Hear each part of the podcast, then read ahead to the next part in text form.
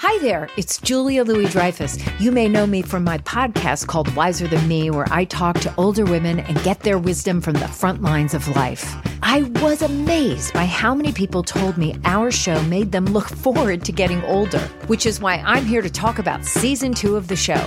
Sally Field, Billie Jean King, Beverly Johnson, Ina Garten, Bonnie Raitt, just to name a few.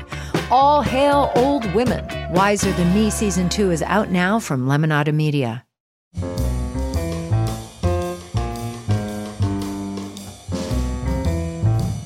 This is Merriam Webster's Word of the Day for June 17th. Brought to you by Merriam Webster's Collegiate Dictionary, 11th edition. Available from your favorite bookstore or online at www.merriam-webster.com.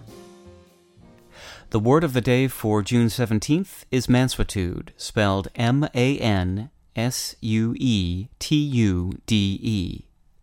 Mansuetude is a noun that means the quality or state of being gentle, meekness, tameness, as in this sentence.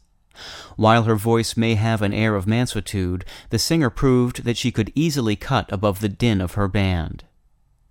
Mansuetude was first used in English in the 14th century, and it derives from the Latin verb mansuescere, which means to tame, and comes from the noun manus, meaning hand, and the verb suescere, meaning to accustom or to become accustomed.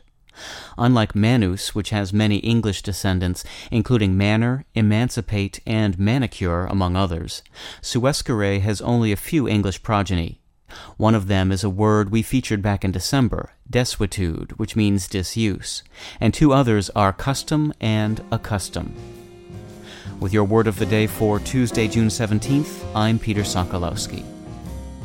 For more information, visit Merriam-Webster online at www.merriam-webster.com.